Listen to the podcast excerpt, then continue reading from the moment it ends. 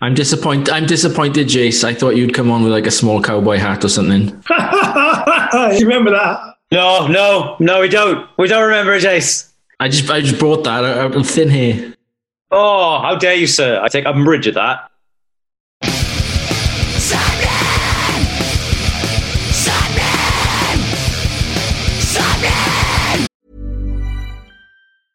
Many of us have those stubborn pounds that seem impossible to lose, no matter how good we eat or how hard we work out. My solution is PlushCare. PlushCare is a leading telehealth provider with doctors who are there for you day and night to partner with you in your weight loss journey. They can prescribe FDA-approved weight loss medications like Wegovy and Zepbound for those who qualify. Plus, they accept most insurance plans. To get started, visit plushcare.com slash weight loss. That's plushcare.com slash weight loss.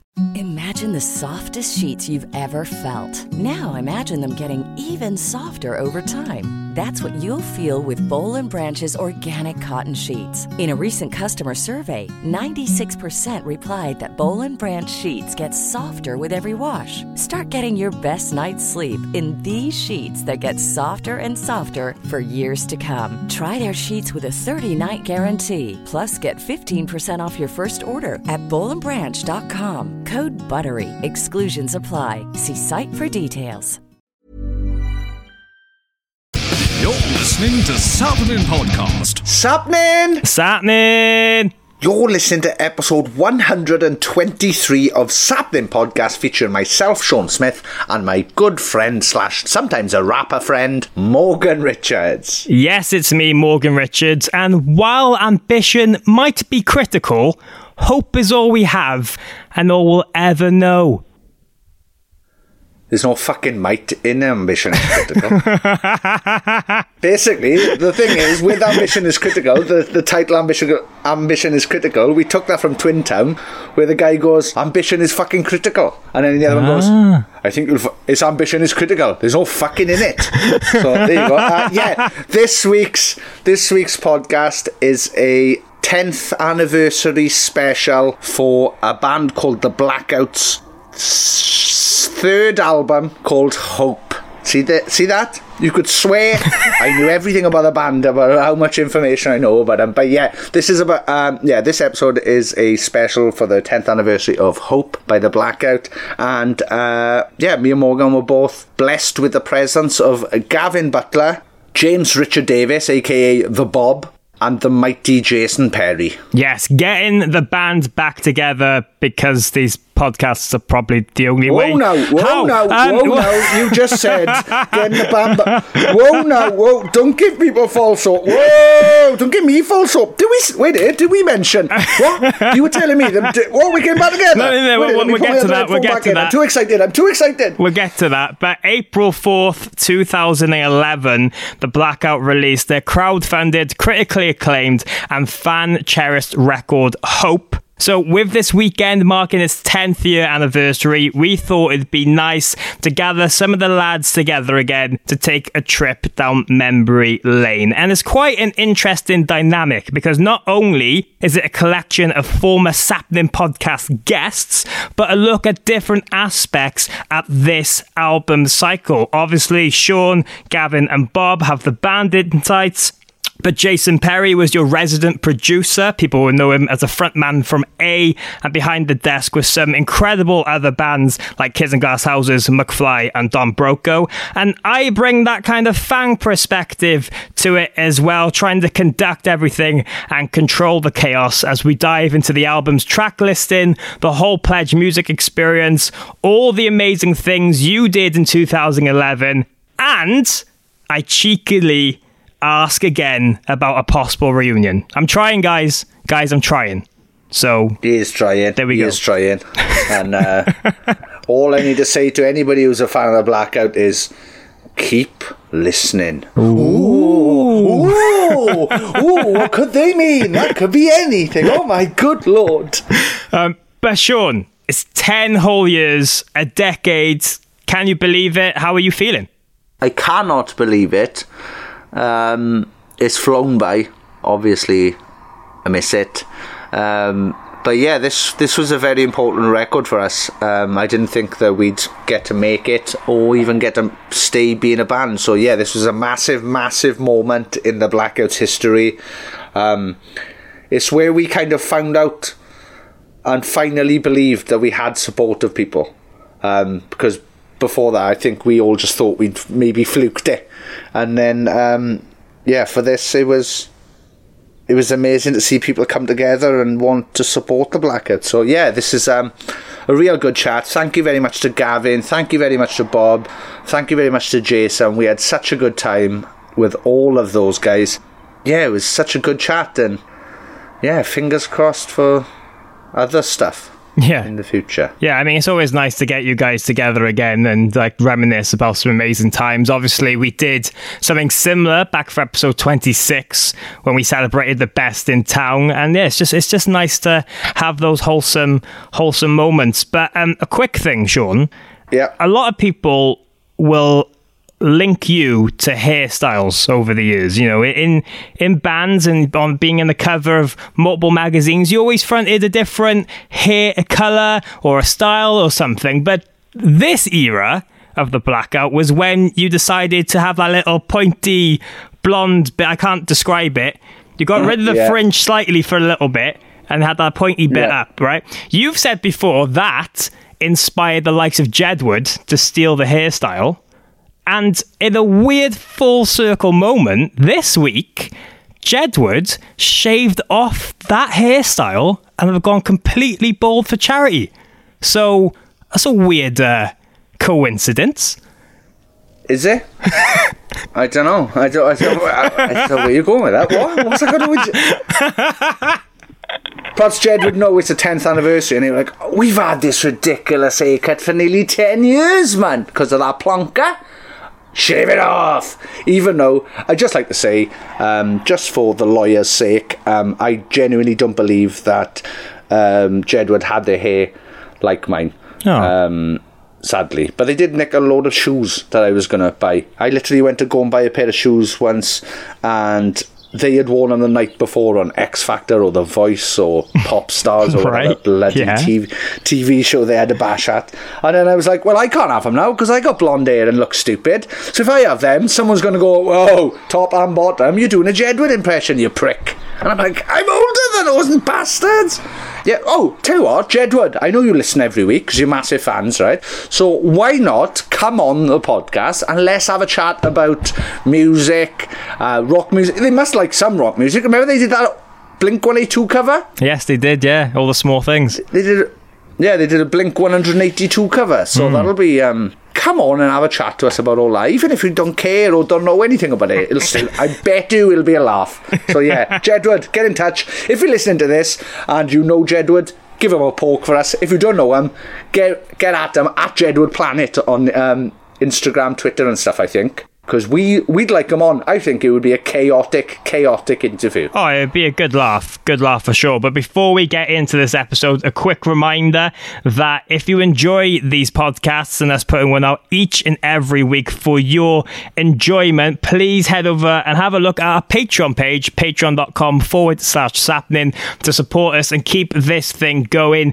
each and every week. And over there, not only is there a whole host of extra rewards like bonus podcasts, a look behind the scenes of how we make things, and stories from our individual careers, but you get to be part of the most beautiful thing ever to come out of Sappenin, which is our lovely community of rad, awesome people. So that's patreon.com forward slash Sappenin. And if you can't do that because times are tough, please, Please. go and give us a follow At least on our social media pages at Sapnin. At least give us a follow, you tight, tight bastards. also, if times are hard, I'm very, very sorry about that. Um, they're hard for everybody.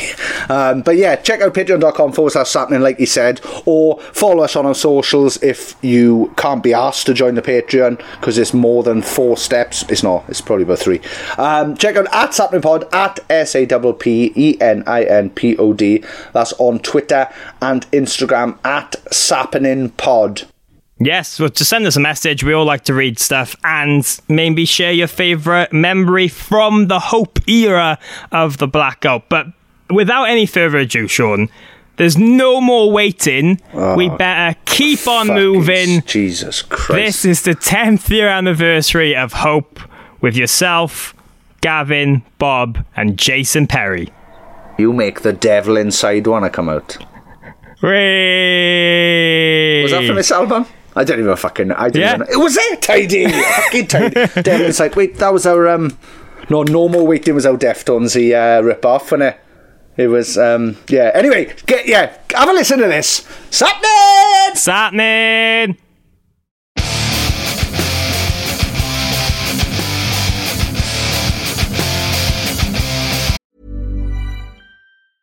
Hey, I'm Ryan Reynolds. Recently, I asked Mint Mobile's legal team if big wireless companies are allowed to raise prices due to inflation. They said yes. And then when I asked if raising prices technically violates those onerous two year contracts, they said, What the f are you talking about, you insane Hollywood ass? F- So to recap, we're cutting the price of Mint Unlimited from $30 a month to just $15 a month. Give it a try at mintmobile.com slash switch. $45 upfront for three months plus taxes and fees. Promo rate for new customers for limited time. Unlimited more than 40 gigabytes per month. Slows. Full terms at mintmobile.com. Planning for your next trip?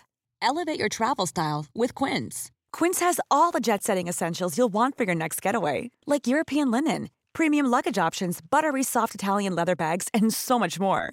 And is all priced at 50 to 80% less than similar brands. Plus, Quince only works with factories that use safe and ethical manufacturing practices. Pack your bags with high-quality essentials you'll be wearing for vacations to come with Quince. Go to quince.com slash pack for free shipping and 365-day returns.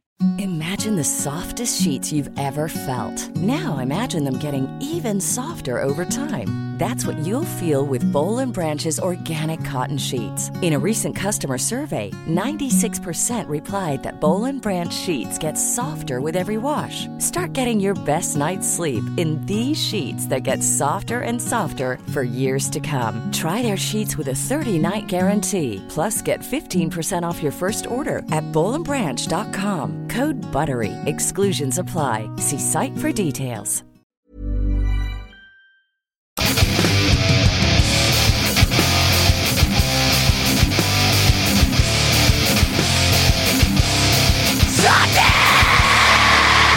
Yes, this week we have the ever lovely friends of mine. First off, we have Gavin Butler. Sappening. Hey! And then the mighty uh, James Bobby Davis. Sapling! Bloody hell, that was very enthusiastic, and nobody nobody expected that. And, and uh, last but by no means least, the least enthusiastic person I've ever come across, the mighty Jason Perry. Sapling. Ah, of course, of course. Cool for school. But thanks, thank you all for uh, joining us for this special reunion and reminisce of 10 year anniversary of an album you guys did in 2011 called Hope. We're going to have uh, a little chat and dissect everything um, about that record to, to really celebrate it. So I just thought to start, if we could go around and get your earliest memories of this era of the blackout and when everything started with hope. Because obviously you released the best in town back in 2009 and that was a record that elevated the band to a, a new level and you left epitaph after this point. So yeah let's just go through how the process originally started if we can Someone banded the idea of uh, crowdfunding, wasn't it? And we originally we were a bit uh, a bit dubious about it because it, it was fairly new at the time. Not a lot of uh, bands or what anyone was really really doing it. So um, we kind of I can remember that's my earliest kind of memory of, of the whole process was meeting the Pledge Music guys. I think. Yeah, it was a. I've got a sort of strangely sort of because I'm I'm thinking of it as a whole now and trying to think of it, you know, in terms of what it ended up being, which we will kind of talk about in a little bit. But the sort of early stages of getting the record together in any kind of way was pretty uncertain and um, kind of fraught with a lot of potential pitfalls and danger and not really sure exactly what we are going to do. So exactly like Gavin was saying, we were, as you mentioned in the intro, Morg, we left Epitaph not really in a it was sort of begrudgingly left Epitaph. We didn't really want to do so because they'd been very good for us, but we were just in a position where the the sort of label financial politics of it just wasn't happening for us at, the, at that time. Um, and they were just holding their own corner. We don't bear them any ill will or anything like that. Um, but then we found ourselves without the label and the support that we'd had that had been so good for Best in Town, and then we felt not really sure about where we were going to go with it. So, and I, I'm, I'm trying to think of the order in which did we have songs already going? Like, was the was the record pretty much, you know, up and running as a sort of writing thing by that point when we talked? Oh, to there's, there's songs on the album. songs, songs on this album. You wrote songs for this album. I can remember us. I, I, I'm sure we we were in the mindset of we don't know what the fuck's going on. Let's just write some songs anyway, and then kind of see where that goes. And I'm I'm sure there was some some songs in in in the bag uh, when we went to go see Pledge. I'm sure because it, it didn't feel like a rush, just like when we did the uh, crowdfunding thing, to be like, oh shit, now we got to write an album. Yeah, yeah. I, I, I, and I can't remember it being that. I, I think we had some ideas there, and then when Pledge, because it was Pledge music that we did it with, wasn't it? I think Yeah. prior to us, I think there was only Charlie Simpson, maybe have been the only person to do it in the UK prior to us. I think. I think, his I think Funeral for a Friend might have done oh, something Oh, did- with them yeah, as well. they did. Yeah. Okay. Cool. So yeah, funeral for a friend, Charlie Simpson, and then they came to us, and I remember, I remember first kind of being kind of offended by the offer, to be honest, and going like, well, no, we don't want to like beg for you know beg our fans to make a record for us. And I remember sitting down when we sat down with them in the office, and they were like, nobody has to buy any of this stuff. You can just put it up there for sale. If they want to buy it and do anything that you guys want to do, that's cool. Otherwise, you know, otherwise it just doesn't get sold. And we were like, oh, oh, okay, that that kind of makes it a bit, a bit cooler, I guess. And then when they said, you know, I rem- I literally remember sitting there and them saying, right. What do you want? What won't you do off this list? And it was like a list of another band of what they would do. And we were like, oh, we do all of that. And they were like, okay, was there anything else you want to add to it? And I remember Matthew going, "Oh, we haven't all been to the zoo in a while." And then so we added, we added, "Oh, let's put go to the zoo with the blackout." You know, For a laugh. Yeah, if two people buy it, that means the six of us get to go to the zoo, and we get to take two people with us. And we ended up selling out all of them pretty much instantly, which was insane. Yeah, we I think we took about ten people with us to the zoo. Nice. Um, there's, a vid- there's a video on our YouTube somewhere of it. John, wasn't wasn't there a Yeah. story where some kid won like a personal gig with the blackout, and you thought you were going to play around some kid's home, and when he got there, he'd hired the village hall and sold like hundred Yeah, tickets. that's exactly what happened. Yeah, yeah, yeah. yeah. There's not a story like that. It's that story. I love that. That kid sounds amazing to me. He totally played the whole pledge system. Yeah, I love it. Just he's just gone like, oh my god, what an opportunity to make money, capitalism. Let's go. When you take my pledge, my Yeah. pledge off and flip it, it makes us money. I can't remember much of that. It was just, um, I mean, it was. We showed like it was just that though. It, it was just like what like we as we arrived. I want to say it was the first one we did because we did. Was it like a church hall? Yeah, it was like a little town hall because we sold Yeah. five of those, and they were they were big money. So we because I just to, to like add to what um what Sean was saying about like when the, the we saw the list of all the stuff. I can remember the same it was like the same day or the day after or whatever. We'd obviously gone to London for that meeting. I can remember being in the van going home back to South Wales, and all of us just like spitballing ideas of what we could possibly do because we were really kind of like of the opinion of right well okay what can we do? Because we're a bunch of like you know we've always had a kind of good relationship with the people who come to see us anyway. So we're like all right what can we do that's not going to be awkward because we're going to be cool about it and it'll be fun for them to do if they want to do it?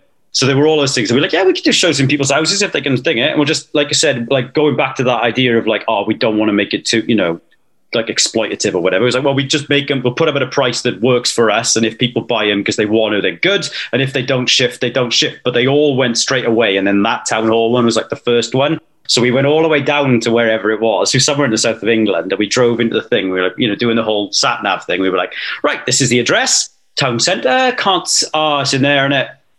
It's definitely in there. And then and out he came. Yeah. Hi guys. We were like, all right, but how's it going? He was like, you here for the gig? We were like, we're here for the private show that you bought. But we had a few of those, didn't we? Like we did like a few. Like what else did we do? We did. um There was a lot of them who, who kind of chipped They in were like, together. wouldn't yeah, they? Communal why there was jobs so where many like a bunch of friends had like Yeah. put in like 50 quid together and then got like an acoustic show or a gig or something like that. And I was like, that was, they were all like, they were pretty good.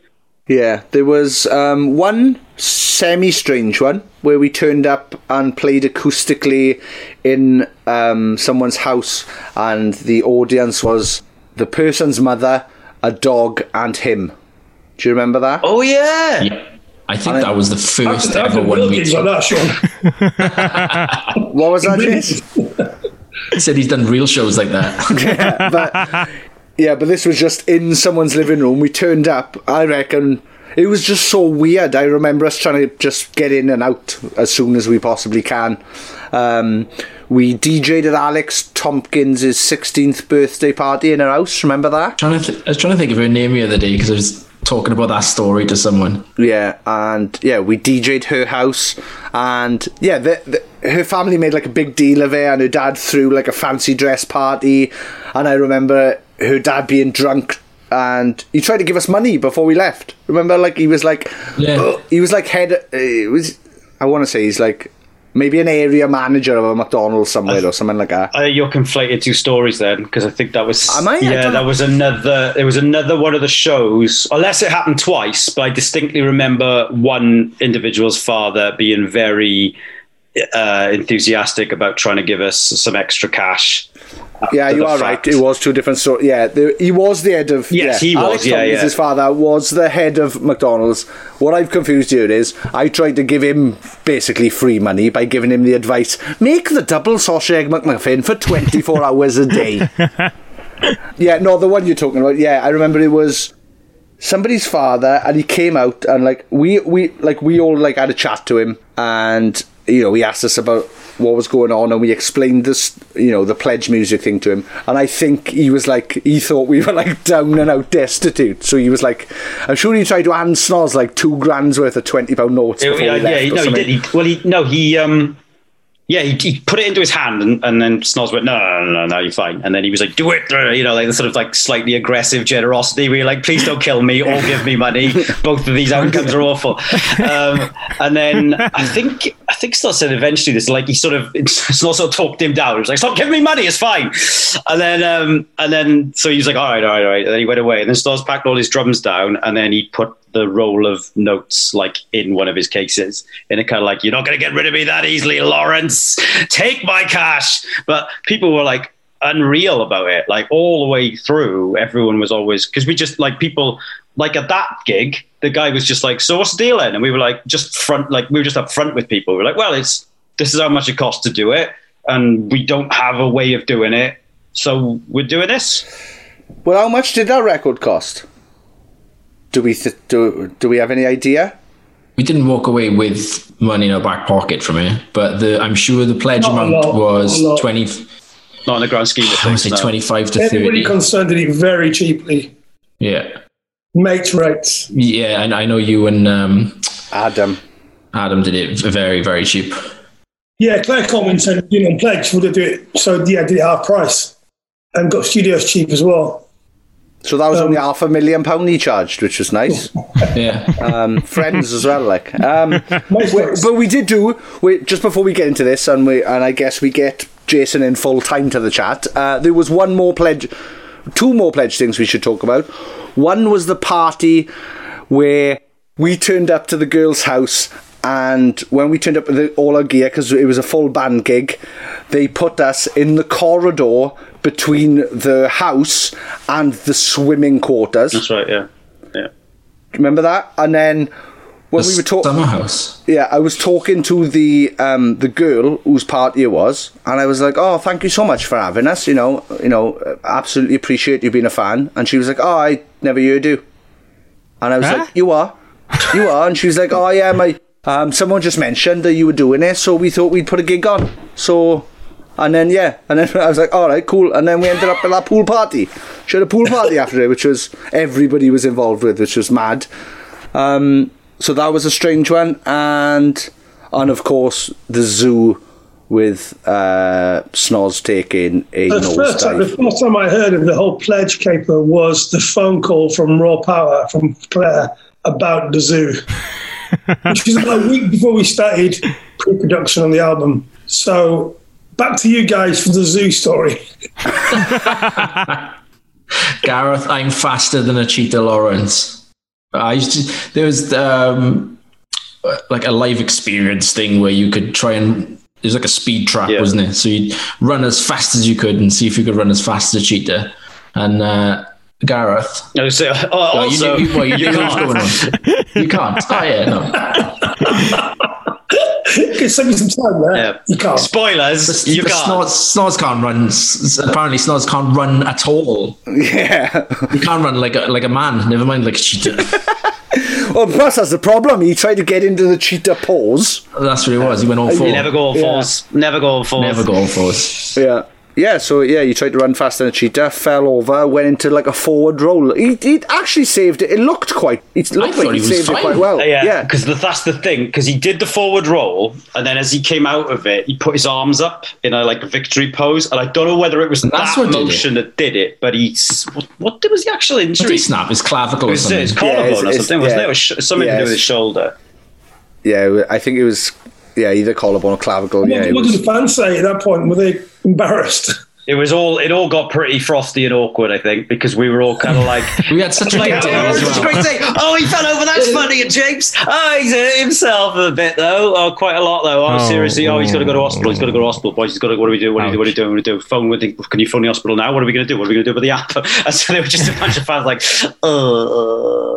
I can imagine one fan coming back and missed it all. Like, hey guys, what's going on? oh my god, she just speed trap. Who's doing it first? So we're all just like, No, no. Don't do it, bro. Don't do it. Um, yeah, but I imagine Jason, you must have been very like uh, in panic at that point, getting a phone call from Claire and saying, you know, we, we haven't got a drummer for this record. Only because um, I booked Air Studios at a really good rate, and they, I'd funded them up and done the whole pledge sell thing, and said, "Look, can we get in for four days?"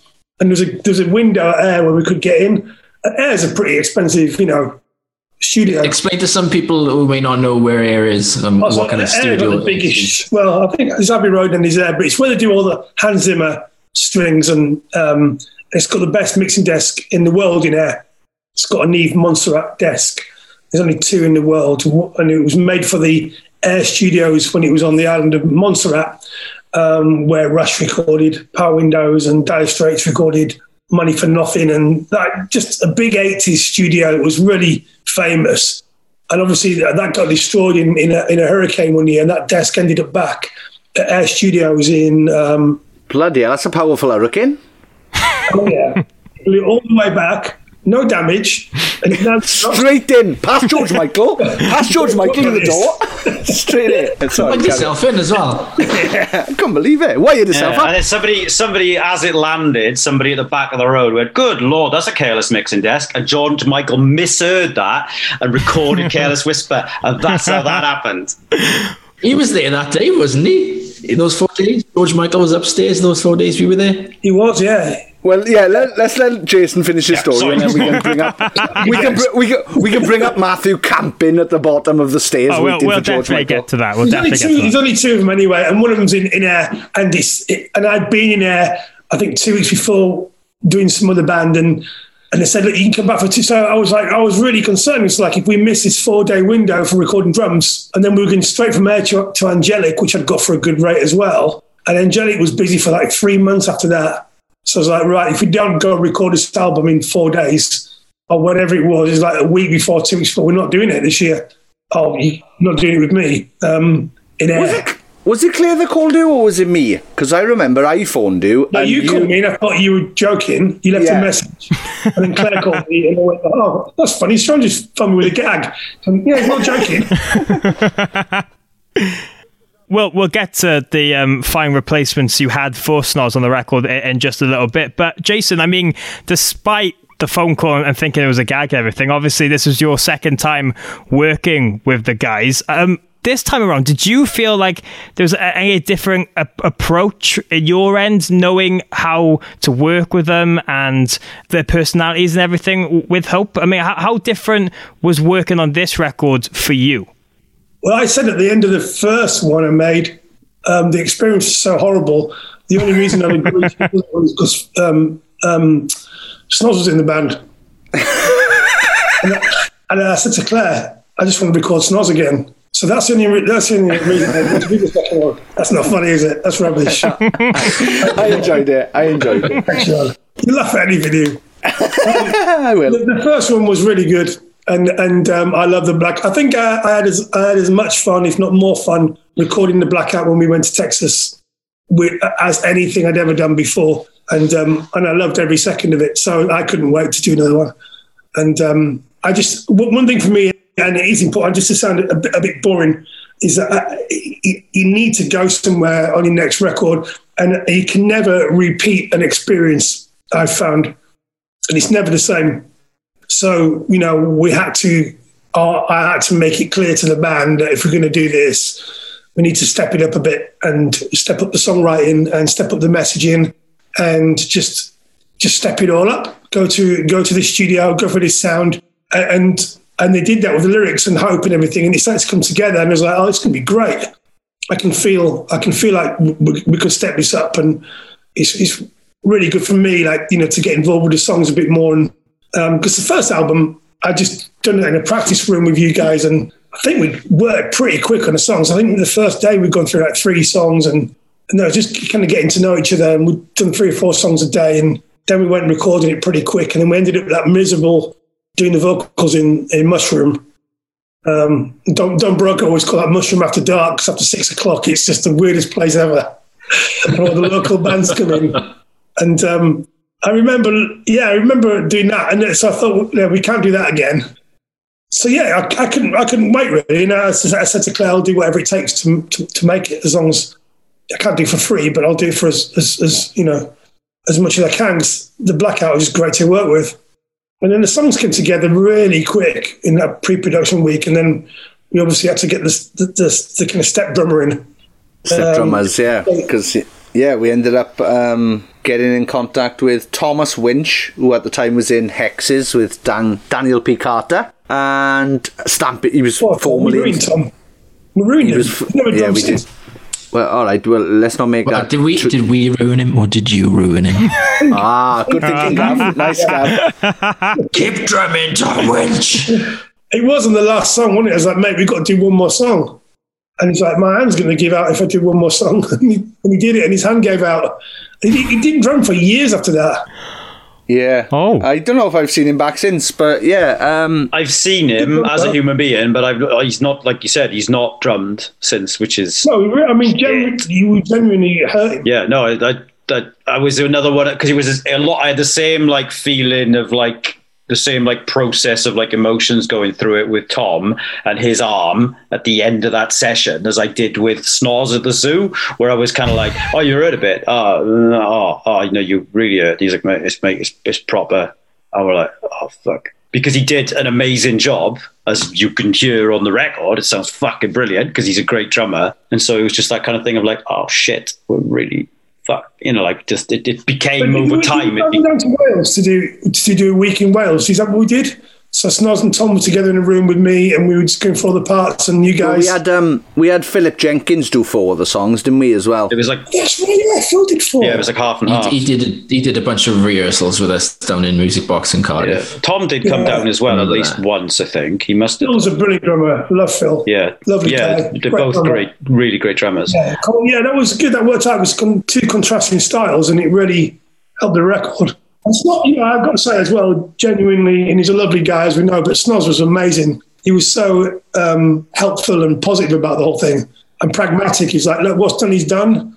I've got to do my bit to help the help the record. And um, a bit like when, you know, a footballer gets subbed in a game, but the, they're still shouting from the sidelines. He was, it was like that. And um, Well, he was in with with all the sessions with them, wasn't he? He wasn't just did not come. He was he was there, and Yeah, he absolutely through. took ownership of all of that. Like all of those drum parts are Snoz's drum parts through another body. Like it's just like do that bit, do that bit, do that bit. No, this is what I would do here. So there were like a couple of little bits where he would have said. All right, you've got the uh, like a little bit of sort of you know wiggle room to do your own kind of thing, but for the most part, he made a big like conscious effort to maintain that it sounded like the stuff he'd have done if he'd done it, and that's what we wanted. Because as great as those other two drummers are, we wanted it to sound like our drummer. So yeah, yeah, that was it was great that he was so like just you like can't tell can you, on the record. You, you really can't tell. It does sound like Snoz playing. Yeah, they both did an amazing job. Yeah, Snoz was brilliant.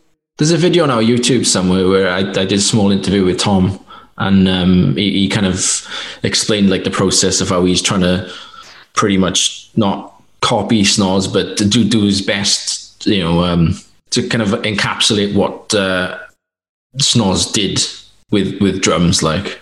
Yeah. Nice. Nice. So we've kind of covered the preempt of going to the studio and and the writing of the record and everything. But if we go to the release, April fourth, two thousand eleven, um, I remember this quite fondly. I remember going to get the record uh, from HMV on CD because believe it or not, guys, not to make you all feel really old, I was fifteen when that record came out, so I was prime. I was way. so I was a prime marketing candidate for it. Um, but I, I wanted to know, like, really, the legacy that you all feel a- attached to this record because we've mentioned before the best in town really set things up and established the band in a lot of different ways. Did, uh, did you feel a lot of different pressure for writing this one especially after leaving the label and everything? Because from a fan's point of view it seemed that hope connected on a deep emotional level with a lot of fans as well. Well, I think we were kind of, yeah, lost. That's how Hope kind of came about. The name Hope was just all off the back of like we left Epitaph or whatever, and we were kind of lost and in the wilderness. But we knew that we definitely wanted to record again with Jason. We knew how that process would go because, like I've said before on here, I think um, like the best in town when Jason first came in and got involved in the songwriting. I remember, you know, being a little bit what the fuck? Who the fuck is this coming in now telling me what to fucking write on my songs? fucking prick. And then he would go, yeah, but if you just say Children of the Night constantly over the end, it'll um, the song will be better. And I was like, fuck off. And then I listened to it and I was like, he's exactly right. So it became. Yeah, like he, by then he was this like to me. Jason was the seventh big member. level of, a bigger level of trust between everyone at that point. Between you and me, I think, where you, you felt like you were in safe hands, and and you know that I love I love you as people and as a band. I'm not going to do anything to ruin your band. That's really important, isn't it? I love this record. This is my favorite Blackout record, easily. That's not to say that I don't like I don't like Star the Pie, but I don't like. Um, I love I love Best in Town as well, and I think Wolves is great. But Hope is the the one for me because it felt like I, I've talked. I think I talked about this the last time I was on here, um, but I, I've only got three stories, so I'm gonna have to tell it again. Um, I remember the first day that you came down the Music Box for Best in Town, Jace, and we were fucking about with some bits and bobs about some ideas, and we just had this fast, like, just throwaway, like, thrashy little punk tune that we were just like, oh yeah, we just want to have it be like Babe, like by Glassjaw. We just want it down the end of the album. We just want to be a thing. And we played it you. This was like within like maybe two hours of meeting you. So you sat down, you're like, oh, let's see what we got then. So we played you nothing by A as a joke, got that out of the way. And then we actually started playing songs we've actually written. And like the first thing was you play this like thrashy number through and you like you listen to it, you were like, eh, cool, all right. Well, you could whack a chorus on that and you could change it completely. And like it maybe took us like, I don't know, 90 minutes, two hours or something, and it was like the bones of Shut the Fuck Up I got with it, which is just like one of the best tracks on that record. So, like, from that point, I think we'd gone, all right, this just changes the game, having someone like you in the fold to be able to explain what can be done with songs, to have like an out, outside, like, like perspective on it and stuff. So from my point of view, throughout the process of writing the songs for Hope, there was always a kind of like, what would Jason do? Little thing on the corner, which I think set us all in really good stead because one, it meant that we all refined our like songwriting and our approach to it. And then when the songs came to you, it seemed like you had less to do in terms of like overhauling the whole like structure of it. You were just there to do like cherry on the top stuff. It was just like, well, here's a little sprinkling of something you haven't thought of. Here's a magic Yeah, the songs are definitely in better shape when we started doing pre-production for Hope. I remember. Because I remember we went to Harvester one night, and I remember sitting with Sean, and we- we'd come up with this bonkers idea for a song. I forget which song it was now. But we were like, yeah, let's go back and try it. And um, yeah, do we go to Harvester?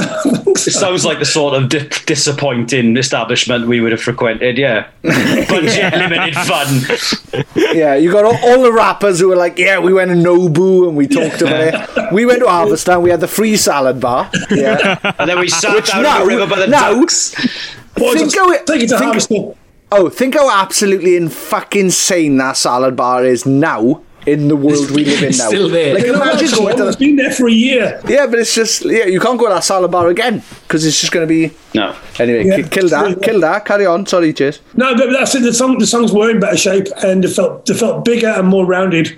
I definitely remember that, and um, and it felt like they felt like the you, uh, it felt like you'd grown into your own body a little bit. Like, oh, we're we're a successful band now. We can sound like it. Give yourself permission to be a bit bigger and, and grow into your body a little bit. That was really good to know. Yeah, was the song "The Storm" by the way? Because I think I feel like that was that was the one on the album which was furthest away from the Blackouts' original sound and meaning. Was "The Storm," which ultimately went on to be possibly my favorite song on the record as well. I don't know. I remember me and you doing a Fresh Prince of Bel Air rap over a song and going, actually, that sounds just use that. Right. Just use that. well, yeah, you turned to me and went, "Can you do that?" And I went, "No, because that's Will Smith's." And then, you, and then you, and then you went, "Can we get Will Smith on a song?" And I went, "Well, that seems very unlikely." And then you said, "Do you know any rappers?" And yeah, just been introduced to High Hyro by again Daniel P. Carter. Yeah, that, that turned out really well. I love that song, and I like the video as well when you're in, in the in the truck. I like it when the blackout bounce. Like the blackout always had a bit of a well, not always, but that's the blackout that I thought when I first met you. Maybe that song you're talking about, Bob. And he's like, "Yeah, this is good. This is what I expect from a South Wales band. It's great. It's good." Then all of a sudden, we've got this like almost like Faith No More kind of groovy bounce that we could go to. I, I remember thinking, "Oh, this is good. We can get a bit more of that into the into their sound." And and um, yeah, that that song's got that, hasn't it? It's got a real kind of Yeah. bounce to it. I always think of whenever you talk about, whenever like I think about the kind of like songwriting thing, there's always two arm movements that I always think about when I think about you. And one is that, which you can't see because this is all, but that's just bouncing one hand or like that. And then the other one is swinging your arms in a sort of like languid, sort of like wide strut. And those were always your two like tempo checks. It'd be like, it should be that speed. And because we were always a fucking fast as fuck band as well. So we were always like, we'd always play stuff faster live anyway. So I'm sh- pretty sure we've played I'm a Right, You're a Fucking Right quite close to the speed of sound in the past.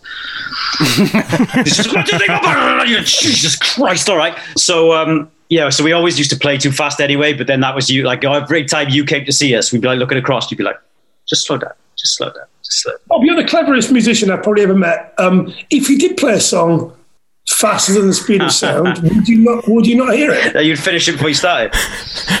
Science, what would Jace.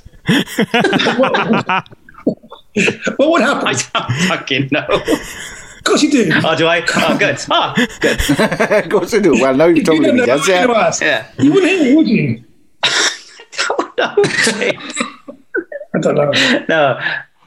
Not a deal breaker. Oh, dear, I don't. Yeah, shut it down. It's done. It's over.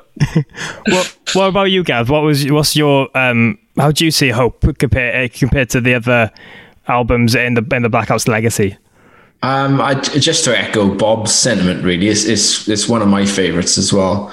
Um, I thought you got more handsome on Hope, um, Gav. Slightly more handsome than. I slightly more handsome. I thought you peaked handsome than than Hope. I your eyes peaked at were really, Hope. It all really, went downhill really then. Sparkly. No, it's like like Bob said, the the, the songs had grown, we'd grown, and it, it just felt. I, I don't know. It just felt easier when we were doing it for me. Like I, I, had a good good idea of where things were going in my head, it, it, it, personally at least. Yeah. I think that's one of the things about it is that it's sort of unified by a certain sense of like there's a there's a there's like a unified theme in the lyrics and there's a unified theme in the music as well. Even though the music's kind of quite dynamic and quite diverse in comparison to something like the Best in Town, which although there's loads of good songs for the Best in Town, it's pretty one note. It's all like pretty similar tempos.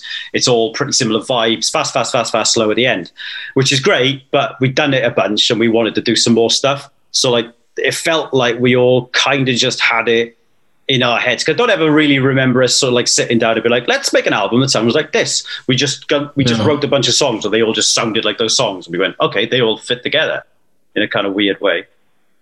We did have fun. We had fun recording it, didn't we? Um, it wasn't it wasn't the experience of going to Texas. It was it was the experience of going to a, a posh studio. But we still had a good time. I remember. I remember Gordon came up one night. Sean Gordon came and played some stuff back, and I remember feeling really proud of what I was playing back to him. It's always good when an outsider comes because songs sound really boring and slow when an outsider walks in the room. Yeah, yeah. And um, but they didn't. I was like, oh, this, this record's going to be great. I felt like that. Going back to your point, Morg, about like the day of release, like that was like my feeling of like when I when I knew that record was coming out, I felt that same feeling that you're talking about, Jace. I was just like, that's a good record. People are gonna like that. It's fine. Like it was just, I just felt all right about it. Oh, yeah, we did it over three studios as well, didn't we? So we did it over A, Angelic, and then we recorded the vocals in the yard, which was just me, Yeah, Gavin, I and liked it Jason. down there. Yeah, d- downstairs somewhere. Downstairs, yeah. Was was Angelic the keyboardist from Jamiroquai's place? Yeah. Yeah, Toby died, died now. Yeah. Yeah, he's Passed yeah, away, I was hasn't he? going to say he passed away not long ago. Bless him. Um, Yeah. Yeah, I remember. Yeah, because when we got there, literally a couple of days before us, N-Dubz were there, weren't they? Because it That's had right. it- Yeah. they had N Dub stuff set up everywhere, and they had um, what's her name?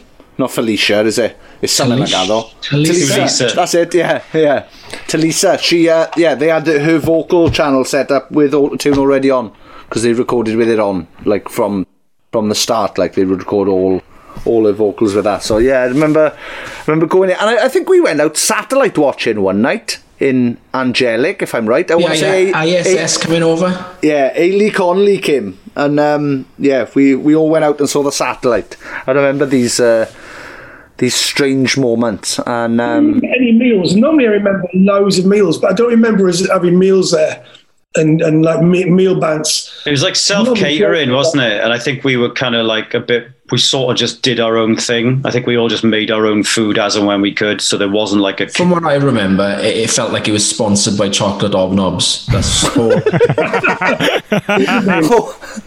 this album brought to you by Chocolate Hobnobs. I remember doing the vocals and um, uh, in the yard, and I remember we carved out good room for the vocals on this record. A lot more space for you, you and Gav, to be you and Gav, and, and I tried to make a lot more of you to, in a way that I'd done with McFly before, and right, utilize two singers a lot more, a lot more than you know. Sean screams a bit and Gav sings a bit, and Sean screams what Gav just said. There was there's a, that was a kind of there's a lot more to it than that this time. I I felt anyway. Yeah. And, um, I think me and Sean had, had the day where Sean was getting frustrated with me, and um, I think he's did you well. Uh, Bob stormed out and did a lap of honour in the field doing a guitar solo, and I think it might have been because I I was I don't know why.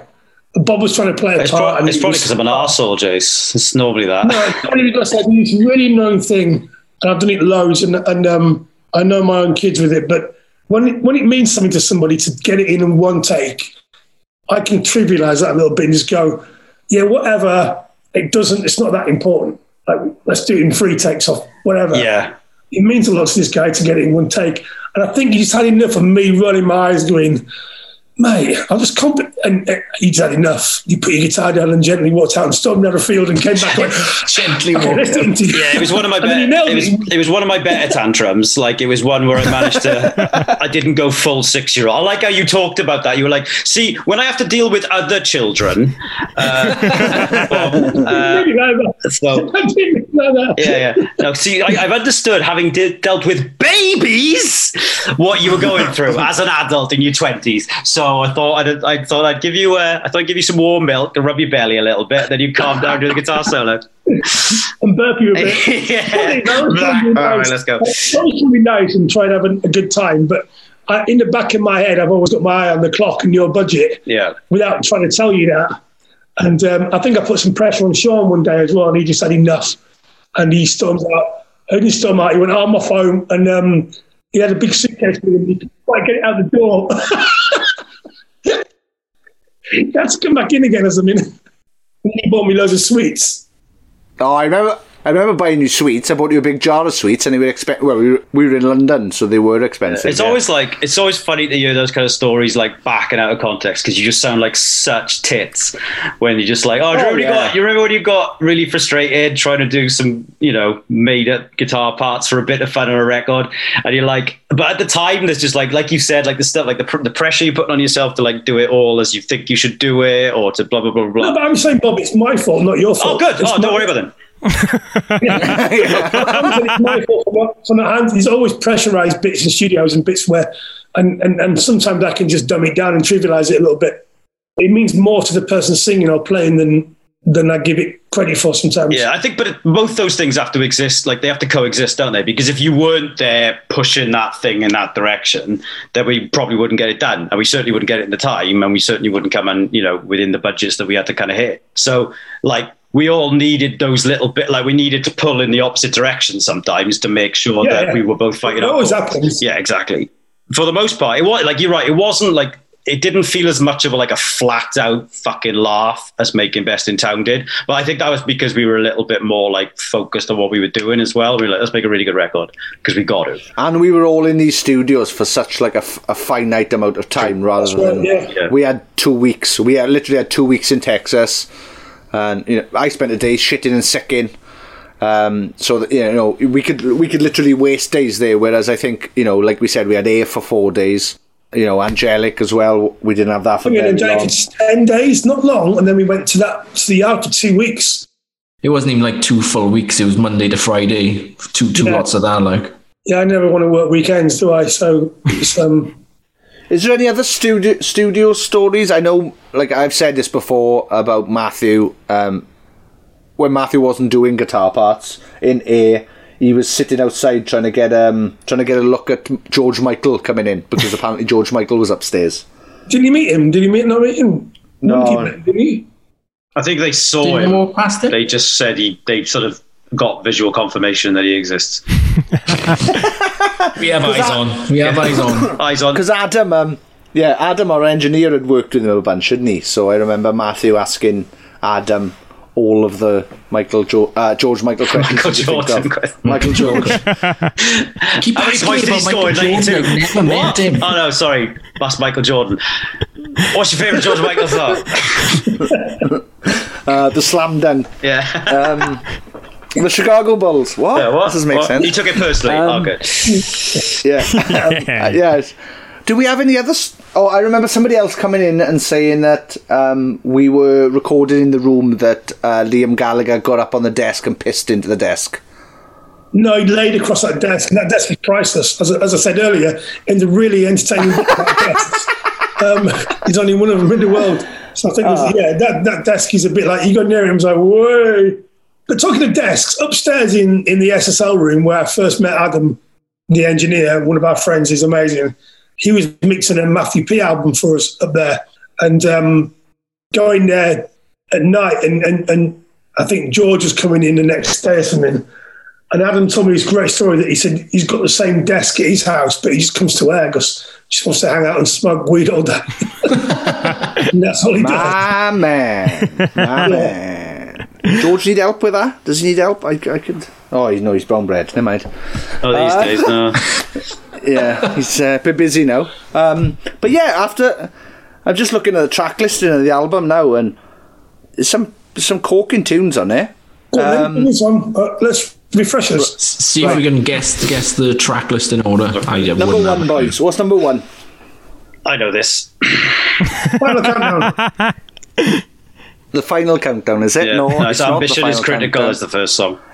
Ambition is critical. The video we filmed on tour with Limp Bizkit. Oh yeah. So if anybody wants to go back and have a look at that video that's on the YouTube, um, there will be members of Limp Bizkit in and around that video. Um, That's Yeah. the, that's when the thing was happening as well. Um, when the Kickstarter went live, we were on tour with them. I remember, I think we were in Portugal maybe, and that's when it went live, and we were just refreshing the page, going "Fucking oh. hell, people actually care." yeah, people are buying stuff. Unbelievable. What's Because wrong I with came out on these? that tour with you tonight for a few days. Because that's when your mate Snail Durst, remember? He went to Double Tapping and he snailed him. Snake. And down to Will I Am at Metropolis a few weeks ago, a few months ago. It was one of the best moments of my life. Will I Am came into our room because he's a friend of Danny's because of the voice. And he was sitting there and I was like, all right, nice to meet you Will." He went to fist bump me and I snailed him. oh my God, that's the coolest thing I've ever seen. And then he was like, I'm going to go leave and smell people. And he just walked around Metropolis smelling people. I remember we were in, I think we were in Lowlands Festival. We were at some festival anyway, and uh, Matthew and Dizzee Rascal basically played rock paper scissors with handshakes for like Oh, 30 yeah, it was, um, it was like hand, hand to fist, no, hand to fist, no. F- d- n- Yeah, it was rock paper scissors, Yeah. and then they both they both agreed on a handshake. yeah, they went with the a middle. handshake at the end, and then walked in different directions and said, "Let's let's speak of it again." again. Yeah. but but no, I mean, Sean mentioned the track listing, and I, I've got it here. That there was eleven tracks on the record, and obviously you did a bunch of covers afterwards for kind of a bonus and deluxe version. But it goes: ambition is critical, never by your side, higher and higher, hope. This is our time. The last goodbye. No more waiting. The devil inside. You're not alone. Keep on moving. And the storm. Out of all of those tracks, which ones in particular stand out to you guys? That you have the most fondest memories of, or just even tracks that maybe you thought could have been single contenders but it didn't happen. I, I mean, just just talk to us about, about those tracks in in particular. I was holding back. I was hoping for the silence. That's it. Nobody's got anything gr- they want to thanks, say. guys. No, no, that's fine. That's They, perfect. they all Um, definitely happened, and they're on the record. Yeah. yeah. um, I think higher and higher is probably my, That's my well, higher and higher or the storm. I think are my favourite songs off this, mainly because Higher and Higher was so fun to play live. Um, the video's fantastic. Um, Hyro's great on it, and it connected every time with the crowd. So much so that we did a live, we did a live CD from when we played the Roundhouse, where we play Higher and Higher twice at the end because we enjoyed playing it so much. Yeah, that's a big song for me. I love that song. Um, what else is there? We did No More Waiting, which is our ode to the Deftones. We've got You're Not Alone, which I am not even on in the slightest, Right, I don't let's, think. let's talk about this because Sean and I have had private conversations about it. I don't it. think I am, but So what what goes on here? Because I've listened to it a few times today, trying to decipher it. I hear Jason as the backing in the chorus. Of course you Is do. Sean- Of course Oh, you he do. loves that. Is We'd Sean come, on in, the we'd track? come back into the studio. What are you doing, Jason? N- nothing.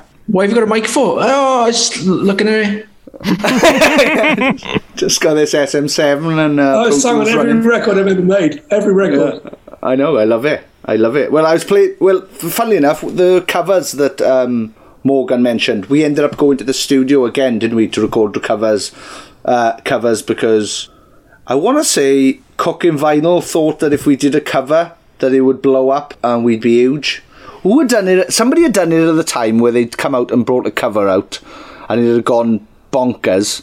And I That was think the thinking behind it. I think it, they were hoping for it to go a bit viral or something like that, wasn't it? Yeah, so we ended up doing Lump by Presidents of the United States, uh, Party Hard, Fight for Your Right. Oh, Fight for Your Right to Party was another one we did in the studio, and one of the best covers we ever did, Save Tonight.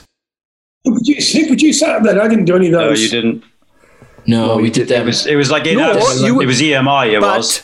yeah, ah, that's what it was. Publishing had sent us down to do it. Yeah, You, So- you came down. You came down one He day did. though. Yeah, he's on Save Tonight. If you listen to the vocals in Save Yeah. Tonight, Jason's all over it. So That's he came to it. I, It is I, true. I, eh? I bet you anything. I bet you however much money Don Broco are going to pay you for a next album. I bet you that amount you were on Save Tonight by the Blackout slash Eagle Eye If you lose that, Sean, you're in trouble. of these songs, I tell you what I'm looking at now, right? And looking through this this track listing, I'm looking at how much, how many of the absolute bangers on this record were uh, created by Mr. Rhys Lewis. Oh, really? This is Rhys's record in a lot of ways. Ambitious is critical is Rhys's. Higher and higher is Rhys's. Um, Well, it was called originally. Um, it was called Black Eyed Rhys, wasn't it? Higher and higher. Because, That's right. That's a song that we, we were talking about in the Harvester, Black Eyed Yeah. Peas. Yeah, Jason thought it sounded a bit like the Black Eyed Peas. Yeah. And because Rhys had come up with a riff, it was called Black Eyed Rhys for and um, You're Not Alone was his as well, and so was The Storm. Like, Rhys was a hit machine on this one. Like, he Wow. really came out into his own as a songwriter, um, which is great. Um, yeah, but just looking through them, and just like, oh, wow, yep, yep, yep, yep, bangers, bangers all the way through. But there's a lot of really good tunes on here in a lot of different, like, I just like the variety. Like, you've got songs like The Last Goodbye, and then you've got something like No More Waiting, and then it goes straight into something like The Devil Inside, which is the thing of like, when all those bands in like the early 2000s would be like, it's the heaviest stuff we've ever done and the most melodic, which just means it's just like default new album sentence. But this was the heaviest stuff we've ever done and also the most melodic. So, you know, jokes on me or them or all of us, I'm not sure. But anyway, the, the point is there's songs on the record and some of them are good. Over to you guys. Fair, fair. But no, I was gonna like talking about that kind of lyrical theme throughout as well. I mentioned that connection from a fan's point of view because I just always remember a lot of people who I went to see to, to gigs with and seeing you guys at that time and obviously the the years afterwards when a lot of my friends were getting old enough to get tattoos there was a lot of hope tattoos of things that they were getting. So it, seemed that it really resonated on a deeper level with a lot of fans. D- did you feel that a little more with this record, or was it just for you because you were at a point now and you were doing it so long, it just seemed natural? No, I think the the record came out of like we said, it was called Hope because we were hoping that it would happen really because like with the pledge thing and I think as soon as we released the pledge thing and we like Gavin said we saw money coming in or whatever we realized that we had that people were on side and people must like us they like us Yeah, I think what I was saying about that feeling, it really like validated us. Like the the that sort of feeling of confidence I was talking about earlier, when like the what the day when the record was released, and I was like, yeah, well, I'd be all right. Hmm. That sort of started from that day with that Kickstarter, because when we saw not Kickstarter, excuse me, the pledge thing, because when that when we saw how amazing the response was to that, it just from that moment it just kind of like emboldened us to be like, all right, well, there's this many people who give a fuck, so we'll just make it for them. And then anyone on top of that was like a bonus. So it was just like from that point on, I think I was just like, all right, we're, we're in business here. This is going to be You play any big festivals on that cycle then, on the Hope cycle? Well, after after the record came out, we didn't even do like our own headline tour. We went out with My Chemical Romance. That was before the record came out. That was just before. Was it? oh yeah, it was. I yeah, it was gonna- just before. I was yeah. going to bring this up at one point because um, it seemed that 2011 was a very busy year for you guys. So I did a little bit of research before this, and I don't know if you guys were ever home because you announced everything in January, right? February, you did the My Chemical Romance Arena tour. You went straight from that to Australia for Soundwave Festival. Came back, did the UK headline with Hyro and the Swellers. Left for Europe, supporting Funeral for a Friend. And then you did all the summer festivals where you did Merthyr Rock, and Reading and Leeds and all that. And then ended the year with another headline tour of the UK with support from We Are the Ocean and Canterbury. So very busy 2011. Yeah, that was that was the best year. That's that was the peak year. Like that was the we did the biggest headline shows we'd ever done on that year. That was the uh, the Roundhouse headline gig and Birmingham Academy, which was probably there were like three big gigs, like three Manchester, Birmingham, London, and I think all eyes were on London because it was going to be London and London, London, London. But I think Birmingham might have been the best of three. Birmingham was mental, just absolutely mental crowd. Birmingham Academy is a great venue, isn't it, when it's heaving? It's Yeah, and it was absolutely heaving, like all the way to the back. It was just the crowd were fucking amazing. And then, yeah, we must. I think we did Reading and Leeds that year. Did you say we did Reading and Leeds? Yeah, Yeah, we hmm. did. Yeah, All yeah. He said we did all the festivals. so Reading, Leeds, and Merthyr I said Rock including, mentioned. including Sean. including, you know, did because Slam- did we do including Slam Dunk that year as well? first. Um, Did, no, we, did we do yeah. download that year? Was that the year with the two drummers? Mm, Or was that the year after? It might have been the year after, I think. 'cause I'm looking at it now, and it just says I've got in March and April. A group went on the UK tour alongside Swellers and Hyro Da Hero. That was before he changed to the. We released Never by Your Side music video 10th of May. Yeah, the group appeared at Reading and Leeds Festival in August before headlining the main stage of Merthyr Rock in September. Um, yeah, so that was that then. And then, yeah, we brought You're Not Alone, the music video, out after Merthyr Rock because if you watch the You're Not Alone video, that's us playing Merthyr Rock, I think. It is, isn't yeah. Predominantly, Um, yeah. A, a lot of it. Yeah, and there's and side note, there's a very embarrassing moment in that music video of me with the whole crowd. uh, You uh, go to the crowd and just see me looking the opposite way. So there's a tidbit for you. Ah, so right. Which turned out to be a giant metaphor for this podcast, really. But yeah, yeah, 2011 though, it seemed that that was a, a non-stop year for you guys with, with this record. Yes. Yeah, I think if if we had gone to Australia, did you say that we? Yeah, we, We did, did, yeah. didn't we? We did go to Australia. Yeah. Oh, it was de- yeah, hundred percent the best year we ever did. Then I think. 100%. Um, yeah, yeah, because of all that. It- well, yeah, we went from that My Chem tour, which was fucking fantastic. They were amazing to us. They were one of the best headline bands, I think, in terms of kindness that we'd ever come across. And then we went to Australia and turned up at the first gig, and there was two bottles of champagne in our dressing room from My Chem, which was bonkers. That's nice, isn't It it? was nice. They were, It's they were unbe- absolutely unbelievable. with five O's. Yeah, they didn't. Yeah, they didn't have to do any of that. We were just, we were just unbelievably happy to be supporting them, and then for them to, you know, be like, "Oh yeah, remember you were on tour with us a couple of days ago?" It was just like, We were it was the "What fuck?" perfect like that year was just like the perfect like rhythm of what you want from like an album release year because we had this big tour right at the beginning like a month like two months before the record came out which put us in front of a bunch of people who were perfect for us but probably a lot of them hadn't heard of us because it was my chem my chem my chem my chem oh my god there's my chem oh look another band also dressed in black that'll do There's, we'll there's so as well many, so many you know so- bands like I remember talking to after the My Chem tour, and, and that was their first kind of like experience with us because, Yeah, like yeah, you yeah. said, they, they were huge shows, putting us in front of so many people. And then you ended at the end of the round. I went to that roundhouse gig and it was brilliant. It really was. I remember being really proud watching you and just not being proud so much, but just being stoked for you, Yeah. just stoked for your mates to think, oh, that must be great doing that. Hope they're enjoying this. yeah we, we were I was anyway I loved it Yeah. Yeah, there's a photo on my Instagram of me and you up in the rafters, Jace, up in the rafters of the roundhouse, like, um, Oh, really? yeah, like an hour before we went on, and I remember Didn't, that. didn't you have a, um, a thingy? What's it called? It's segues. That wasn't that time. That was a different No, I time. think- I think.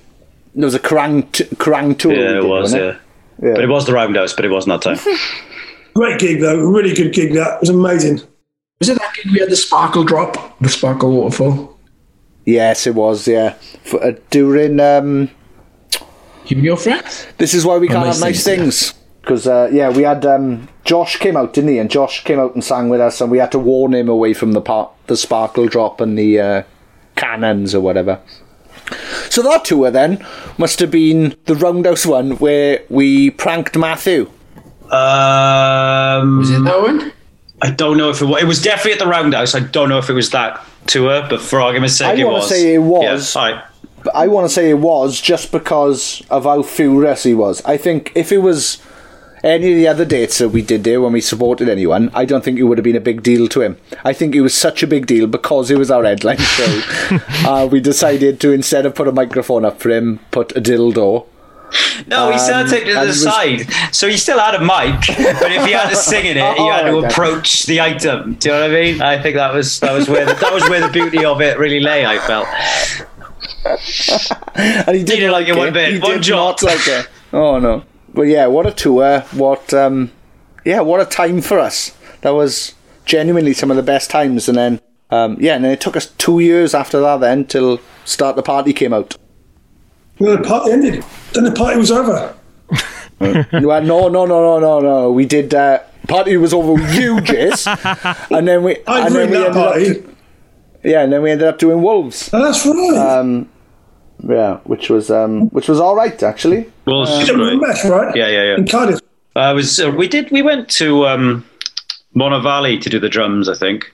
Oh, did you? I love Monnow Valley. Yeah, it was Well, I loved It was Monnow Valley. gorgeous. I, I, you know, knew the bit of the world it was in, but I was just like, this place is amazing.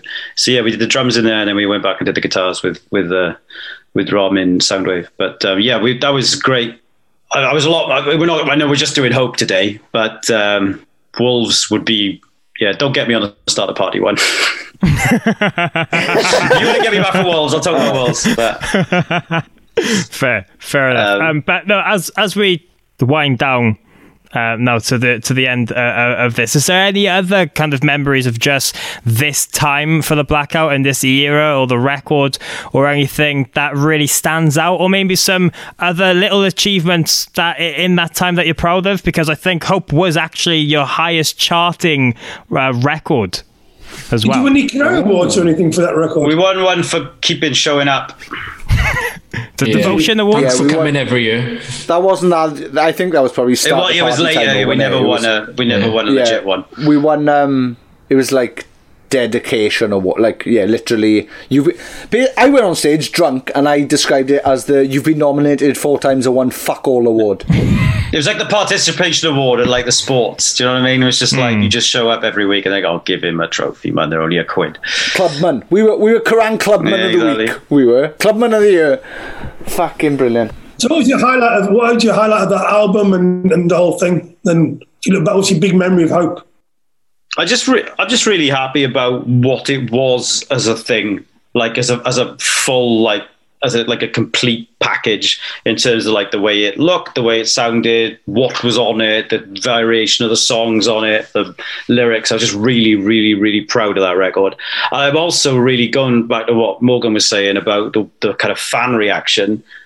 I think it was really quite humbling to see how much it resonated with with so many people. Like you just keep getting people coming up to you and be like, "I love that album." Like people will say it saved their life. People would say that it changed their life. People said that it's their favorite thing ever, and you're like, "Holy fucking shit!"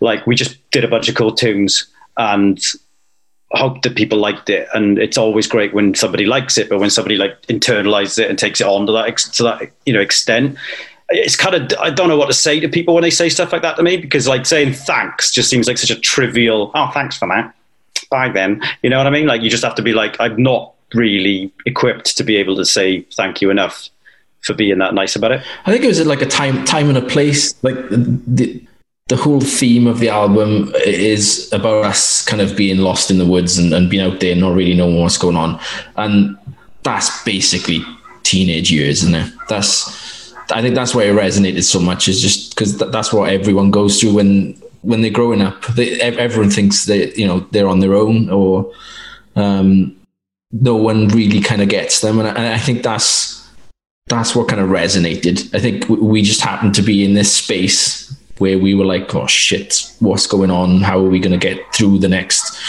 God knows how many years? And then that kind of just encapsulates what the the our, our fans kind of probably went through at the time. I wish Prince had have heard it. I don't It's okay. I'm glad he didn't. Might have saved his life.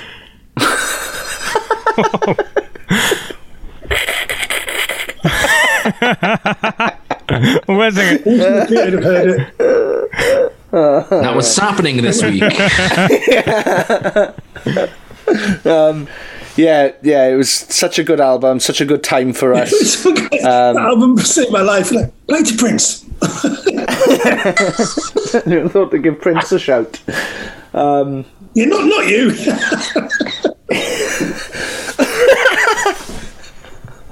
oh, we've gone. Um, but yeah, no, like yeah, like we said, um, it connected so well with the audience, and I think, yeah, well, that's definitely where we missed out. Next with start the party, I guess. I think I thought they were growing up with us. We were partying and having a good time and looking positive, and um, turns out that's not doesn't seem to be the case Yeah, for I- I everybody at the time. in retrospect, it's like everything went too well with Start the Party. Like we were just all the things that went with Hope that made Hope good. then meant that when we came to do the next record, everything was much better because Hope had been good. So we were just coming at it and it kind of like, yeah, everything's cool, oh yeah, and everything was just kind of like not not entirely straightforward. I know we had some issues with like little bits and bobs, but it was like we had a label, we still had a label, we still had the same management, we still like there was a lot of continuity and a lot of things were just like set up in such a way that you just felt a bit more comfortable in doing what you were doing. It I just didn't translate, I think, through to being for me at least. I think a lot of my thing about start the party is like Yeah, the songs aren't, the songs aren't as good. The songs on Hope are way better. yeah, I I agree. I also think I probably color my perception of Start the Party based on what Start the Party did. So like it didn't do that well as a record in Yeah. comparison, and it also just it started this sort of decline that eventually we just couldn't get like out of. So it was like it was the starting point of all of that stuff. So there's probably that's all like wrapped up in it as well. But uh, yeah, it's just not as good a record as Hope. As simple as that. And um, I, I'm I'm sorry to ask this, Bob especially, um, but I've got to because got to play devil's advocate because I'll get nasty comments from people listening if I don't. Um, with it being the 10th year anniversary, if festivals or gigs or anything like that do go ahead next year, um, and you there was an offer that came in to kind of maybe celebrate this i- in any way with a big show or anything, would would that be something you guys would be open to, or Jason, with you. Oh, well, he's been asked this before. I'd go. I'd, if you ask it, I'd go. Well, I'm, based on go. based on the current situation, you might be the only one who's allowed in there. So. yeah, yeah. Um, are you asking me? Well, every, well, the, the Sean, Gav, and Bob, yeah. Okay. Um, but Well, everyone knows my fucking well, thoughts yeah, on it. we, yeah, Um, we know, and I talk. I, I talk about every week. with Ed. to a deadline. Putting my kids through college. Um, maybe. Hey, yeah, that's the thing. she's taking The last a time you didn't, yeah. One in a million. So you're seeing is a chance. And that was way off. yeah. Yeah, well, basically, yeah, I suppose it's on you. Unless, unless, unless Gavin's changed his mind, and now Gavin's like, Bob's like, oh, do you know what? I do it now, and Gavin's like, do you know what? Fuck you, I'm not going to do it now, which would be perfect. But We swap it out every every, Yeah. uh, every yeah, year. just keep it fresh. Just yeah. keep it fresh. Who's, yeah, who's got the hold up card this year? I think we should get Bob to do it, and then Bob agrees, and he sends us a sound check, and we go, "It's start the party only."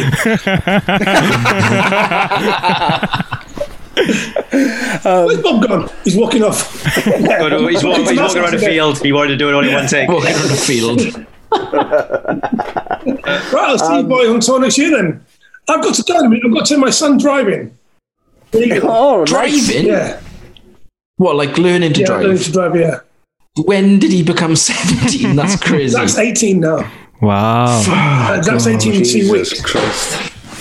That's insane. He was, he was about eight When when Hope came did out. this Yeah, I record, I reckon. It's probably about something, if you had to Yeah. guess, like, somewhere in the ballpark of eight, nine, chap of about eight in jeans. What's his name? Really? Todd, really? Seriously? Todd. Todd. Todd, what? Get you in the living room. Nazis, Right. but with excellent facilities, as had the Nazis. That's how the nurses. Cross wires. Anyway, thank you Yes, very much. been Can I say something genuine and lovely and heartwarming at the end? I love you guys. You're very lovely, special, lovely people. And the best thing about making music is meeting people that you'd be friends with forever because you've got a connection. And we'll always have a connection around some of the good and bad records we made together. And you're all lovely, amazing people. And you as well, Morgan. So um, keep up the good work. You're all very special and very dear to me. And I love you all so much. You too, So Jace. please spend the day. Cheers. You changed our Love you too. lives. Same goes to you. Yes, you did. Yeah. For the better, not for the worst, like some man. Ruined our lives. yeah. But yeah, thank you so much. Cheers, Bob. Cheers, Gav. Yeah, it's Um, being um, it's being very nice going down memory lane and you know, reminiscing about this album and, and everything. If there's anything you guys would like to plug at the end of this, you can. I don't, um, I know Jason, you've been you've been busy recording, but is there is there anything I would like to mention before we wrap this up? Chase, who are you working with at the moment? Anybody good? What's going on? All right, anybody good? They are good. They're very Hey, it's a joke, man. It's a joke. It's said a joke. on your podcast. Yeah, working with Don Broco, the album sounds really great. And a band called Chapter 13, who were amazing. Um, Yeah, I still do chapter 13, yeah? This, yeah, you should do that stuff. It's incredible. So good. Uh, I yeah, the, Sean and I still have a band called Raiders that still exists despite the external perception that it might not because we haven't done much for a while. There is a song that one day might come out if we're allowed to do something about it with them, make a bit of a promotional thing, and then you can see it. And it's a very good song, and then there'll be more songs in the future, provided we're allowed to be together so that we can write the songs. Nice. You've got this music business thing licked, Bob. Hmm? You've got this new music business thing nailed. Yeah. Well done. Gav, is there anything you want to um, plug? Uh, I'm taking the kids to school tomorrow. So people, Doing where can people see you? So they can come to uh, Gates of- the gates of well, look out, get in the um. No, yeah, see, get- I'm, get- I'm get- still still working at uh, all about the merch, merch printing, t-shirt printing. Uh, been here, well, pretty much since the bands broke up. So we still open, surprisingly, since the uh, lockdown. But uh, yeah, if if you need merch, give me a holler on 01685. info at allaboutthemerch.com. Right, Right. tidy, Yeah, thank you. Cheers, guys. Nice one, boys. Love you guys. Yeah. yeah, yeah, yeah. I love seeing and hearing from Jason Perry. yeah. I love it. One of my favorite things is him and Bob together because they just wind one another up so much. Uh, comedy Oh, yeah. gold, man. Comedy gold. You couldn't have people from two polar opposites really come together. You got Jason, who I reckon 90% of the time is super happy, loving life, trying to improve everyone's lives, make them better, show you how life is alright. And you've got Bob N, who literally wants everybody on earth to be on fire at the same time.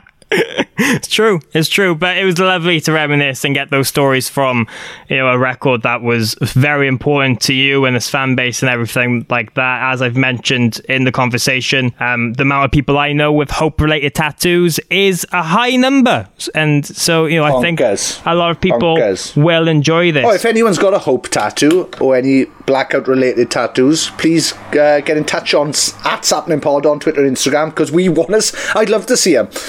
Also, there's somebody out there. There's a fella I met at Merthyr Rock years ago who has a tattoo of me on his forearm. Now that tattoo could have easily been made into a Jedward tattoo. Another nod to Jedward. Look, that's twice now one episode. But I'd love to see that now and see the person again. So if anybody knows who that was, I'm sorry I forgot your name. I shouldn't have forgot your name, obviously, because you've got me tattooed on your skin forever. Yeah. But also, you did make that mistake of having me tattooed on your skin forever. So that's not my fault, but also, give a bloody look at it. I'd love another look. yeah, I just want to know what's happened to it because, like, we yeah, I want to see how it's it. aged. They bound, they bound to have covered it up. Maybe. I'd have covered it up. Yeah. Just because, yeah, you've got, oh, this fella used to be in a band, that is. What? Oh, but I, I, I was surprised to hear how much of an influence and songwriter Rhys was on this record. Yes, yes. Well, that's the thing. It's like when Jason come along, um, yeah, we just all started like throwing ideas out there. Like there's there's a part on Hope. We didn't mention this in the thing. Um, there's a part on the song Hope. If you have a listen to it when it starts, and you can hear like harmonics on the guitar. Well, that was I was literally just sitting in the studio at the time, just playing them on Matthew's guitar, pissing about, and Jason was like, "Oh, they fit perfectly over the top. It kind of sounds like um, like a jewelry box or whatever." And I was like, "Oh, cool." And then that ended up on the record. So yeah, yeah, we all had a bash. But yeah, Rhys was very uh, prolific on this record as well, higher and higher and. Black Eyed Rhys, as it was called Yeah. originally, because Jason thought it sounded like Black Eyed Peas if you put a woo That's true. but yeah, it's just it was super good to hear all those stories and just be reminded of mad shit I've done and songs we've got to put out. It's just bonkers. It's, Yeah. it's still mad to me to this day. Yeah, and I quite enjoy doing episodes like this. It's a little bit different, getting a few people together and dissecting a certain subject or thing. So maybe we should be looking at doing a couple of other specials like this in the future, whether it's more blackout anniversary stuff or just things of bands we have a good relationship or friendship with or something like that. So if you're listening and go, oh, I know what they should do. Give us some, some suggestions at Sappenin Pod on Twitter and Instagram. Here's a suggestion. Let's get Don Broco on to talk about a record they did with Jason Perry. Ooh, that would be good. That would be good and ties in nicely to this. Yeah. Let's get Machine on and um, yeah, get get somebody the machines work with on, and we'll have a chat with them. This I quite like this. I quite Yeah. like this producer and band and bands chat thing. So yeah, like I'm always up for hearing hidden things in records and you know crazy moments and stuff and good recording out there recording techniques or whatever. So yeah, it could be good. Like maybe if we did like the used and and Feldy. Whoa, now we're talking, like. Sean. Well, we've got the power, so we might as well go fucking mad with it and just use it for evil. we? Oh, do- when, do we, when do we turn into He Man? We've got the power! Fucking hell, we do one fucking podcast with Mikey Way and that's it. You get followed by Mikey Way on Twitter and that's it. Now you're fucking Billy Oh. Big Bollocks. Oh, not only that, No. he followed me on Oh. Instagram as well this week now. So me and Mikey Way are best friends, I reckon. it's mad, isn't it? It's fucking mad, isn't it? Oh, he gets one follower, fucking Mikey Way, and he thinks he's the fucking dog's blocksman. Well, you know, hey, hey, hey, if there's any proof to suggest that, it's that, innit? So at MH Richards underscore on Twitter and Instagram if you want to do what Mikey. Way from My Chemical Romance did this past week. Um, Oh, but I love how I love how you can do that. Hey guys, I know you're probably not as cool as. Uh, I'm trying to think of somebody cool who follows me now. Um, hey guys, are you as cool as? Fuck, flick through my book here. If you guys want to be as cool as Josh Franceschi, I suggest you follow me on Instagram at fake Sean Smith or on Twitter at Sean Smith sucks. Get him in there, innit? Get him in there. Um, just a, a couple of um, things I wanted to mention very quickly is uh, we should say a massive happy birthday celebrations this weekend for someone who's not only important to both of our lives, Sean, but the podcast and the blackout, and the wonderful Haley Connolly. Oh, happy birthday, Haley. Um, thank you ever so much for everything you've ever done for me. That's um, making the blackout um, surprisingly popular. That's getting us in magazines and on radio and getting in us interviews. There's your love that you've given us, given to us, which is amazing. Um, and yeah, the things you, you help with with the podcast are fantastic. You're an absolute superstar. I love you very much. And hopefully by now you've seen the video that me and the Blackout Boys did for you. Whee! Also, am I right in saying that she's technically on Hope? Because um, I had a look, and somewhere she is credited as being a part of gang vocals, if that's a thing. Yeah. Well, I think, yeah, what we did was when we were recording the album, we had sections where we wanted gangs and girls and stuff like that on. So, um, yeah, Haley came along. Claire Maxwell was involved as well. Oh, she nice. was our day to day manager at the time of Raw Power. But yeah, Haley was involved. And um, yeah, I, I wonder how many people would have heard of us if it wasn't for Haley. So, um, thank you very much, Haley. Happy birthday. I love you very much. Thank you very much for everything you've done for me and my friends. You're an absolute superstar. Yes, and speaking of bands you are in, um, today is Bandcamp Friday, and the first of every month, Sean, they do something very nice for artists around the world. So tell us about that. Yes, uh, so while this uh, virus is still about, Bandcamp are donating 100% of the money made on Bandcamp Friday to the artist. So if you know um, anybody in a band who has a Bandcamp, today is the day to support them. Um, because Bandcamp doesn't take a fee, so all money will go to the artist. So yeah, I'm in a band called Raiders. Please check it out, raidersbanduk.bandcamp.com.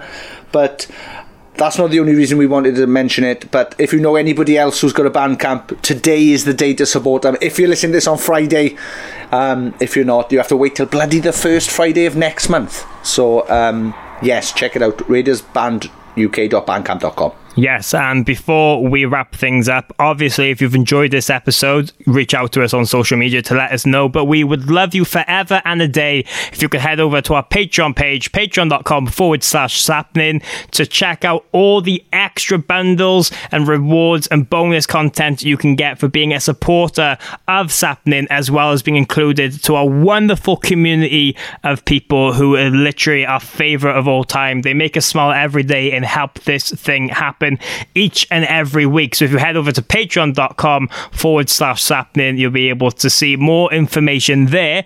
But we do need to give a massive shout out to the elite members of our Patreon community. If you head over to the description of this episode, there's loads of names there that we need to thank, but Sean's going to read out their top tier names for you now, and some of them might have changed to be funny, some of them might have not. Um, we'll find out. Planning for your next trip? Elevate your travel style with Quince. Quince has all the jet setting essentials you'll want for your next getaway, like European linen, premium luggage options, buttery soft Italian leather bags, and so much more. And is all priced at 50 to 80% less than similar brands. Plus, Quince only works with factories that use safe and ethical manufacturing practices. Pack your bags with high-quality essentials you'll be wearing for vacations to come with Quince. Go to quince.com slash pack for free shipping and 365-day returns. Imagine the softest sheets you've ever felt. Now imagine them getting even softer over time. That's what you'll feel with Boll and Branch's organic cotton sheets. In a recent customer survey, 96% replied that Bowl and Branch sheets get softer with every wash. Start getting your best night's sleep in these sheets that get softer and softer for years to come. Try their sheets with a 30-night guarantee. Plus, get 15% off your first order at bollandbranch.com. Code BUTTERY. Exclusions apply. See site for details. Even when we're on a budget, we still deserve nice things. Quince is a place to scoop up stunning high-end goods for 50 to 80% less than similar brands. They have buttery soft cashmere sweaters starting at $50, luxurious Italian leather bags, and so much more. Plus, Quince only works with factories that use safe, ethical, and responsible manufacturing. Get the high-end goods you'll love without the high price tag with Quince. Go to quince.com slash style for free shipping and 365-day returns. Thank you very much, Kylie Wheeler, Mayumi Liwaway, Janelle Castan, Mitch Perry, Emma Barber, Dilly Grimwood, Nathan Crawshaw, Kelly Young, Paul Hirschfield, Scooby Drew Styles, Mikey McDonald's McMuffin Buns, Liam Connolly, Kelly Irwin, Kat Besant, Sammy G, Amadine Urbano, Sh Shani Maya Boxel Anderson, Tony Michael, Sarah James, Justin Dunn, Dana Lasnova, Amy Campion, Johnny Phillips, Scott Jones, Murray Grimwood, Dan Gies, TJ, what's the best thing about Switzerland? I don't know, but the flag is a big plus. Ambler Shattock. Thank you very much to Simon Amos, Kate Stevenson, Jenny Sexy Boy Munster, Danny Eaton, or Yunad Note, as he's changed his name to, Lucy Diaz, Emily Senegals, Martina McManus, Erin Howard, Becky Andy, John and Emma, Jenny Robertson, Jason Heredia, Louis Cook, Marcy Jacobson, Caroline Robinson, Kelly Cannon, Kevin Clark, Carl Pendlebury, Livy Cropper, Stuart McNaught, James McNaught. Oh, happy birthday to Stuart McNaught for uh, last week. Thanks to Tallulah Grant, Lydia Henderson, Sharif Awadali, Craig Harris, Keris Andrews, Ollie Say Something Naughty Here, Amesbury, Chris Howard, Jacob Turner, Josh, I have a fear of German sausages. I always fear the worst. Chris. Alice Wood, Adam King of the Goth, Parslow, and last by no means least, Connor Lewins and his fantastic family. Thank you very much to all of those people. Thank you very much to everybody mentioned in the description. Thank you very much to anybody who's ever been involved with the Patreon. It literally keeps us going at this point, and um, yeah, it means the absolute, absolute, absolute world to us for anybody who's joined. Um, yeah, you, you're absolute superstars. I know I say this every week, but it genuinely is keeping us going. So thank you very much. You're all stars, and we love you very much. Check out the Patreon, patreon.com forward slash sappenin. Because lately it's also become sort of some sort of love fest. I've noticed. Yeah, well, everyone's always supported each other, but a little bit extra lately with everything going on. But we we mean it, we mean it each and every week. It means the world to us, and we wouldn't be able to keep this thing going if it wasn't for it. So patreon.com forward slash sappenin. Come and join the family. Um, but yeah, we'll be back now next Friday with another fantastic guest for you What? to sink your ears into. You are. We got to do one next Friday as well. Yeah, like every Friday, like we've been doing for the last 123 weeks, Sean. it's a long time. It's taking for this podcast is taking forever, man. Can't we just do one and then just do another one in the future or something? or do we have to keep going every week? Like, Um, but it's fun. It's more fun to do every week. It's st- stressful, but it is more fun. All right, fair enough. And let's keep going. Yeah, we will be back next week with episode 124, where we will be talking um, to a band about their new album. Ooh, ooh, You can't see this, but I'm doing magic hands.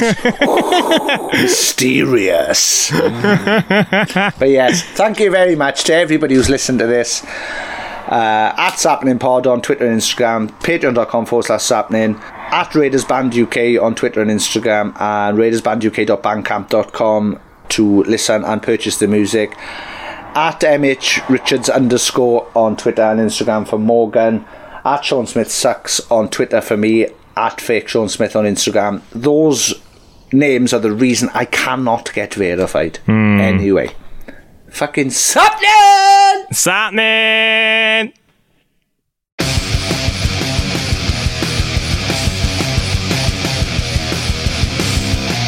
You're listening to Sappenin Podcast with Sean Smith and Morgan Richards. Thank you very much for downloading this podcast or streaming it, or I don't, I don't know what else you do with podcasts. Um, thank you very much.